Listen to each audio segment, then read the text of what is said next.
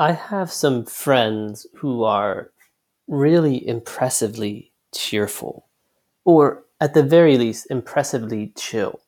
If anything goes wrong, if we encounter some sort of problem when we're spending time together, they always seem to just take it totally chill. Much more so than myself, I'd say, although I aspire to that level of chillness.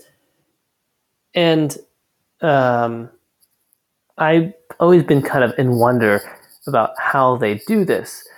And that was until recently when I talked to one of these friends, these friends who fall into the category of people who I probably don't need to check in on very often because they're so chill.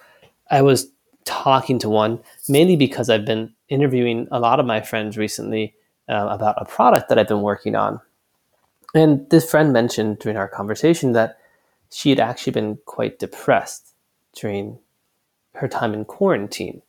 Um, quarantine, of course, hit a lot of people pretty hard, but I would have expected that these friends who are so cheerful would have been the least affected. And that's why they were kind of last on my list to check in on because even though I might really enjoy spending time with them and talking with them, I always kind of figured it was mostly serving me. They were probably just fine without my call. Um, so I was surprised when I heard from this friend that she actually had it pretty hard in quarantine. And at that moment, I realized that this makes a lot of sense. The friends who are so cheerful when I'm around them are probably just more extroverted.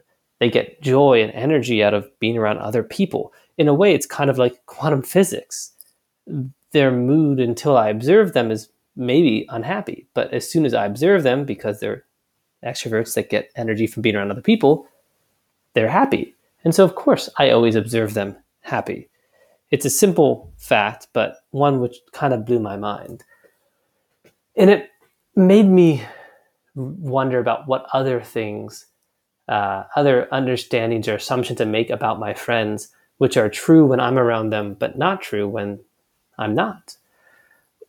Uh, as I've been doing these interviews for this product I've been working on, I've actually been learning a lot about my friends that I never knew.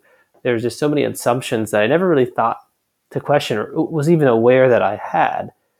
That didn't come up until I was asking very pointed questions about people's life and their experience in the last few years. I've learned about challenges my friends have gone through, which I hadn't heard about, even with friends who I might have had a weekly or bi weekly one on one with. Um, and so it's been a good reminder for me to be more curious about my friends, in addition to just generally being in awe of them. uh, to assume, or rather not assume, that they are, you know, so unlike myself. Um, uh, that there's some kind of weird trick they have for being happy all the time, that they are just normal people um, with some extraordinary characteristics, but uh, certainly the same general kind of failings that we all have. Um, and will suffer the same unhappy moods, the same slumps um, as I do. Um, it's also, of course, taught me that I need to build new products more often so I can interview my friends more often. So maybe I'll be doing that. Uh, that's it for tonight. I'll see you next time.